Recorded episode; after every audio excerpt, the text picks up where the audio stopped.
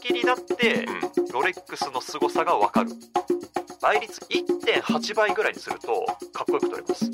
雨降ってきたら、時計をこうかばって自分は傘ささずにぐらいの そこまではやったことないわ優しい腕時計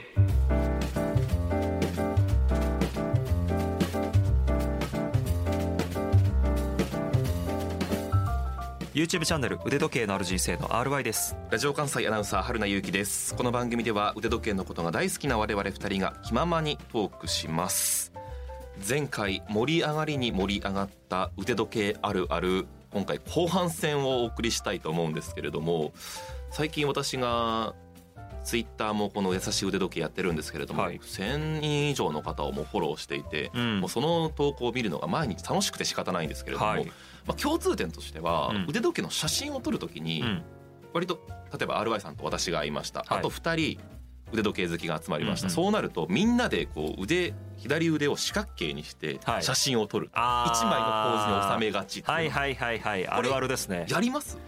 いやーそうですねやりますよそれを投稿はしないんですけど僕の場合はああの自分の写真フォルダには写真フォルダにははい入ってます入っねなんかこう集合写普通ねみんな集まったらイエーイみたいな感じでね こううんうん集合写真撮ると思うんですけどそうですね腕時計好きの場合 はこう腕時計で集合させて集合写真撮るっていうねなんか私もその写真をよく撮るんですけれども、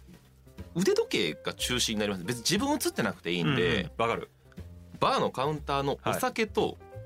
腕時計、いやーそうですよねご飯と腕時計とかで全然いいんですよねい、やめちゃめちゃそうですよ僕はコーヒーと腕時計とあかあいいですねなんかこうカフェ行った時のうんその風景と腕時計とか今今日もいやそれで言うとまさに、はいあのーここねあの東京からこっちのねあうのん関西の方に来る時新幹線乗ってたんですけけど、うんうん名古屋のところでねこうんう雪降ってたんですよね。うんうんで僕窓側の席でと座ってたんで、うんうんうんうんこの雪景色と時計みたいな。グランドセイコーの 白とかそうそうそうそうそうそうそう撮って、うんあのまさにね私のインスタのストーリーズに上げてました もんそうですか、い、やこれあるあるだな本当にちょっと恥ずかしくないいやそう撮る瞬間恥ずかしいんですよ僕もよくこう風景をバックにうん写真撮るんです、はい腕時計左手と腕時計とその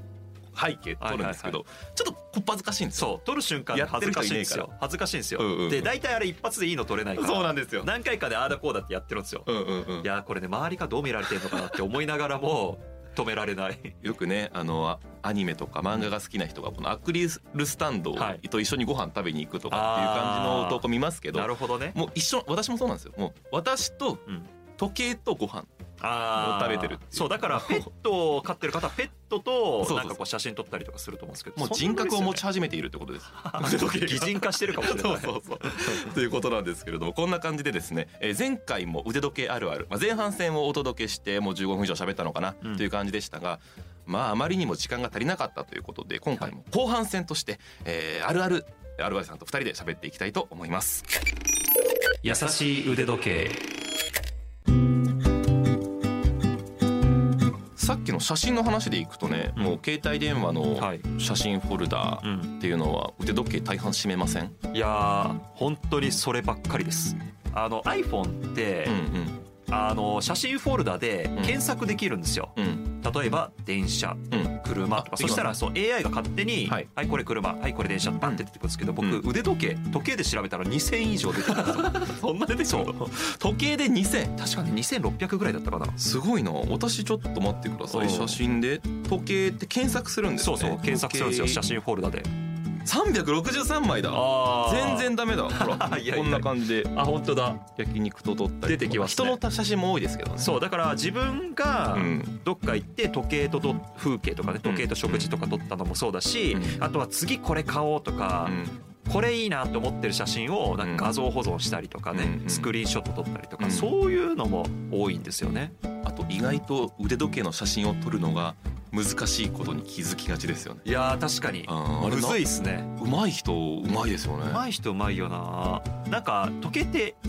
あの反射するじゃないですかだからうん撮ろうと思ったらなんかこう自分の指が映ってたりとかそうなんかこう光の加減が難しかったりとかうんうんね、でそれ僕気づいたのがうんうんこれねちょっとしたテクニックなんですけど、うん iPhone で大体みんな携帯のカメラで写真撮るじゃないですか撮る撮撮る時に、あの普通に倍率1倍じゃなくて、うん1.8倍ぐらいにするとかっこよく撮れますズームするってことそうちょっとピンチして、うんこうワッとこう広げて1.8倍ぐらいにすると、してみますね、うん、でなんかね時計がこう浮き立って撮れるっていうんですかね、あのー皆さんもぜひやってみていただきたいんですけども1.8ぐらいが僕はかっこよく撮れるなって思ってますどうあかっこいいですかっこいいです等倍で取ると等倍で撮るとあのねちょっと広角だからいらない情報がいっぱい入ってきちゃうんですよ時計じゃない部分が多くなっちゃうちょっとこれ比較画像後で上げようかうんどうですか1.8いいじゃない1.8が僕の中ででもそれ以上いくすぎると画質が落ちたりするんですよ、うわめっちゃ勉強になったあだから1.5だとちょっとまだみたいな1.6から1.8まあそれぐらいかなちょっと感動してます今あ本当ですかえー、そんなことあるんだそ今日から使いますうそう 本当にちょっと違うのよ全然ちょっとこれ使いますいやこれじぜゃひぜ目ひから鱗ですわ本当ですかへえそれいいなあ、うんいろいろこう写真を撮ったりとかするとね、良くも悪くも値段の差ってわかるじゃないですか値段の差あのはい言ったらもうきらめきとかはいもう見た目であーなるほどね、うん価格帯っていうのが腕時計好きになってくると分かるはいはいはいっはいていうこともあると思うんですけど、うんそうこれ私一個あるある、はやっぱりロレックスのん輝きとか質感って抜けてますよね。いやー抜けてるようんやっぱり時計好きになって、うん、ロレックスの凄さがわかるああそれこれはねあるあるだとそうね思いますね言うたら、うんうんうんうんあのー時計好きになる前はロレックスって、うんまあなんか成金のうん人の時計でしょみたいなうん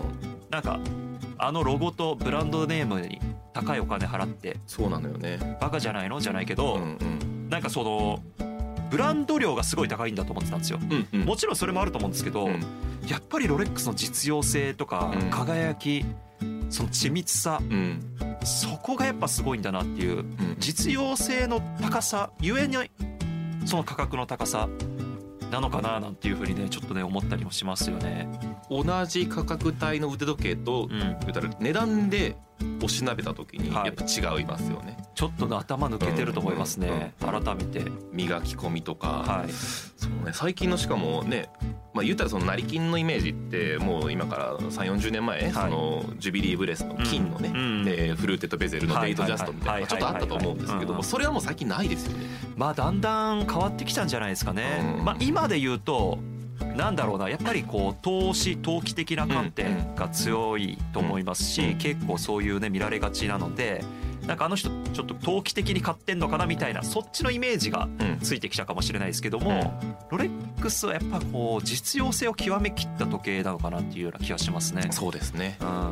もう見てるだけで強そうなのも分かるし、はいもっと言うとまあ高そうなのも分かるし、全てのバランスがもうチャートを作ったら全部がオール5みたいないや本当そう思います時計ね。どうですか最近腕時計ってどんどん値上がりしていて、うん RY さんが持っているサブマリーナーなんて、RY さん買ってから6年とかなるかなそうですねはい。もう何十万上がってます定価、えー定価で言うと僕が買った時税込み77万円で、今定価で100万円ぐらいだったかな100万円超えたぐらいでかなも、結構上がってますよね、まあそうですよねその辺の腕時計に対する金銭感覚ってはい年々いわばおかしくなってきてますねいやーほんとそう金銭感覚バグりがちこれはね腕時計あるあるですよね5万円って聞くと、うん時計の中ではめっちゃ安く感じるじゃな僕いでもすなかんかちょっと思うもうん、ん自分で5万でこの時計みたいな、うんけど冷静になってみろよとそう5万円ってめっちゃ高いですよね普通に考えてそう何なんですかねこれだから僕思うに、うんあのね時計って長く使えるじゃないですか、うんうん5万円の時計でも普通に10年20年全然使えると思うんですよね、うんメンテナンスとかしてたらだから5万円でめちゃくちゃ楽しめると思うんですよ元が取れるみたいな元が取れるから喧嘩しとけよみたいな話ですうんはいはいはい、で売る時も、うんまあいいねつくと思うんですよね時計って割りかし、例えばそんなね5万円の時計とかだったとしても例えばメルカリとかでね、売ったとしてもまあ3万円とか2万円とかで売れると思うんですけど例えば5万円でそうだなあとなんかまあ5万円の T シャツとかうんうんうん仮に買ったとしてですようんうんそれがじゃあ10年20年着れるかっていうとうんなかなかね難しいんじゃないかなって思うんですよね。そうですね。で永続性みたいなとそころですうね。そうで売るってなった時に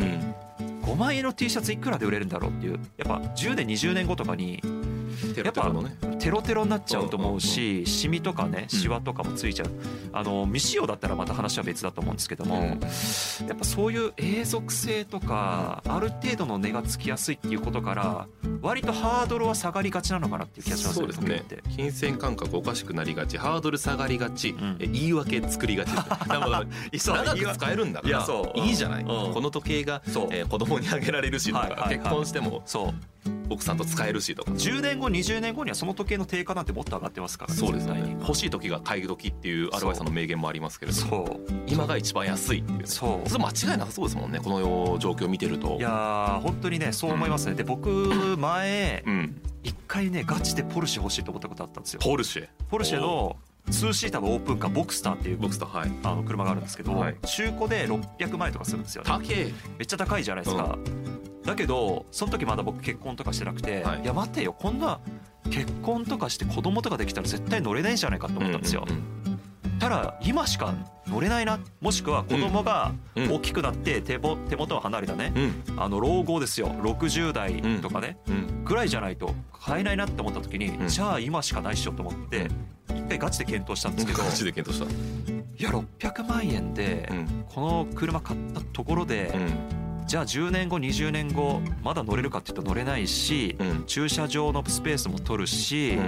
メンテナンス代とか車検代もかかるし、うんいや無理やと思ってうん買わなかったんですよ。あ一旦諦めたんだ諦めましうんたそれ考えたら600万円の時計買った方がなんぼのほどいいかって いうじゃあそうか時計のうんコストパフォーマンスの高さをちょっとね、うんうん思い知ったというか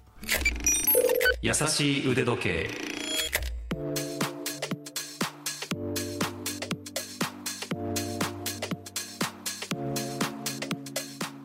例えば、まあ、5万円の時計は全然さらっと買えるはいかもしれないけど、うん5万円の服って悩むじゃないですかめっちゃ悩む5万円の他のもの、うん多分アクセサリーもそうだけど、悩むじゃないですか買えない腕時計を買うために他を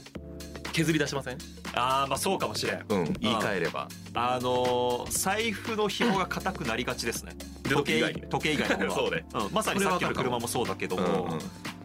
うんうん5万円でも T シャツめっちゃ高えやとそうですよね思いますね思うよねうんそれは相当私も思いますねなんでだろうねなのに腕時計はさらっとみたいなそうこれは不思議なところだ不思議な腕現時象計でがす好ねきになればなるほどそこが強くなってくるのかな、本当そう大ですね丈夫か な聞いてる人あるあるって言ってるかなあーって言った置いてけぼりになったら心配 ですねあとはまあ腕時計にさっきちょっとこうパーソナリティが出てくる、人格が出てくるって話しましたけど、うんやっぱ大事にしますよねめちゃめちゃ大事にしますそのね人よりねうんだパッかと置いてる人見たらいやもっとちゃんと流蔵上にとか思いますよ ねらいやそうそうそうそう、うんだからそういう意味ではまあ身の回りの時期に敏感になりがちあマグネットとかねねうん、時計好きになるとそういうのあるかなと思いますねスタジオとか大丈夫なのかな時期はあなんのマイクとかスピーカーとかあその辺に結構時期がかこの隠れ辺でちょがちなのでっと話してそうそうそうそやりがちでも分かります、んもう一度結構この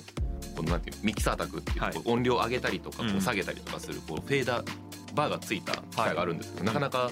つけ近づくことが怖くて多分時期出てないのかな分かんないんですけど、うん外して入ってましたもん一う緒にああそうですかぐらい、ですよ気に入っねてる時計はだけど世の中の人はうんそんなの気にしないじゃないですか気にしない、だね、からもう iPhone とかそうですよ iPhone12 になった時に、うんあのマグセーフって言って背面にこう磁石とかついてるじゃないですか、はいはいはいはいこれで世の中便利になりましたワイヤレスチャージですできましたって世の中の人はバーンってやるんだけども、うん時計好きからするといやいやおいお いといらんことだとそう時期を増やす なと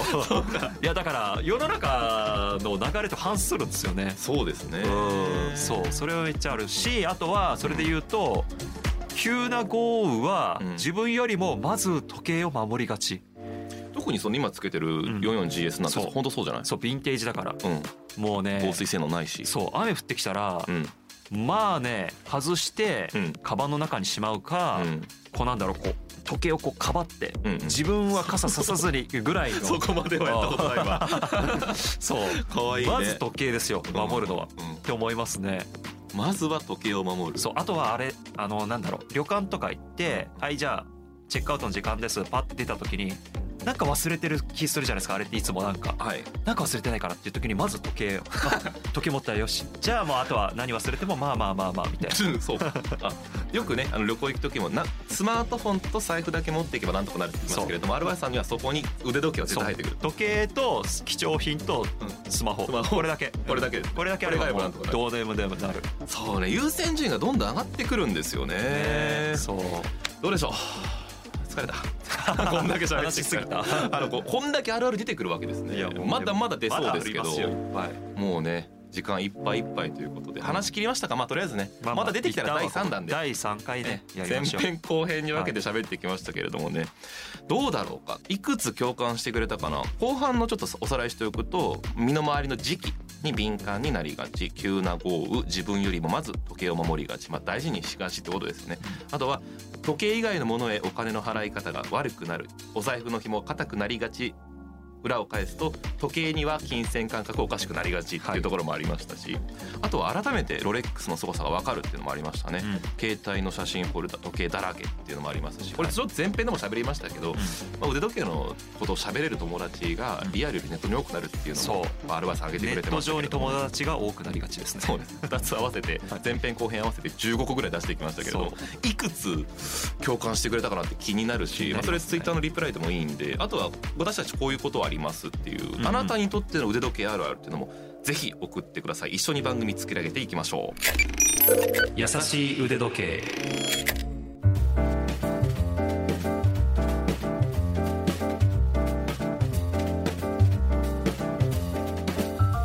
前編後編合わせて15個ぐらいのあるあるを喋ってきましたまたね第3弾ありましたらぜひお付き合いいただきたいと思います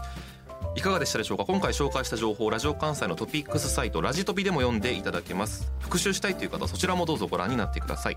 番組へのご意見ご感想を取り上げてほしいテーマのリクエストなど、えーメールでお待ちしています腕時計あるあるもね含めてお待ちしています腕アットマーク JOCR.jp UDE アットマーク JOCR.jp ですまた優しい腕時計この番組ツイッターもやっておりますハッシュタグはやさ腕やさはひらがな腕漢字これをつけていますのでそちらで検索してくださいフォローお待ちしています私の YouTube チャンネル腕時計のある人生もよろしくお願いします次回も私たち二人が優しくトークしますここまでのお相手は腕時計 YouTuber の RY とラジオ関西アナウンサーの春名由紀でしたそれではまた